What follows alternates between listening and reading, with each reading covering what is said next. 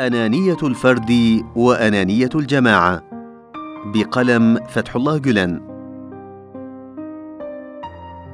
إذا عهد إلينا بمسؤولية في خدمة الإيمان صغيرة أو كبيرة فعلينا أن نوفيها حقها ونتواضع قائلين المسؤولية أعلى من كل شيء والنفس أدنى من كل شيء.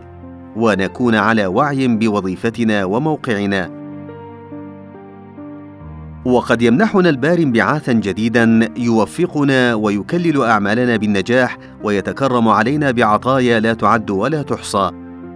فالحذر الحذر لحظة اذن من الوقوع في براثن الأنانية فردية كانت أو جماعية.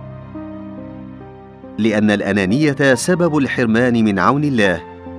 إذا أردت لعناية الله أن تستمر بالهطول عليك في نجاحاتك فتخلى عن ادعاء الفضل لذاتك.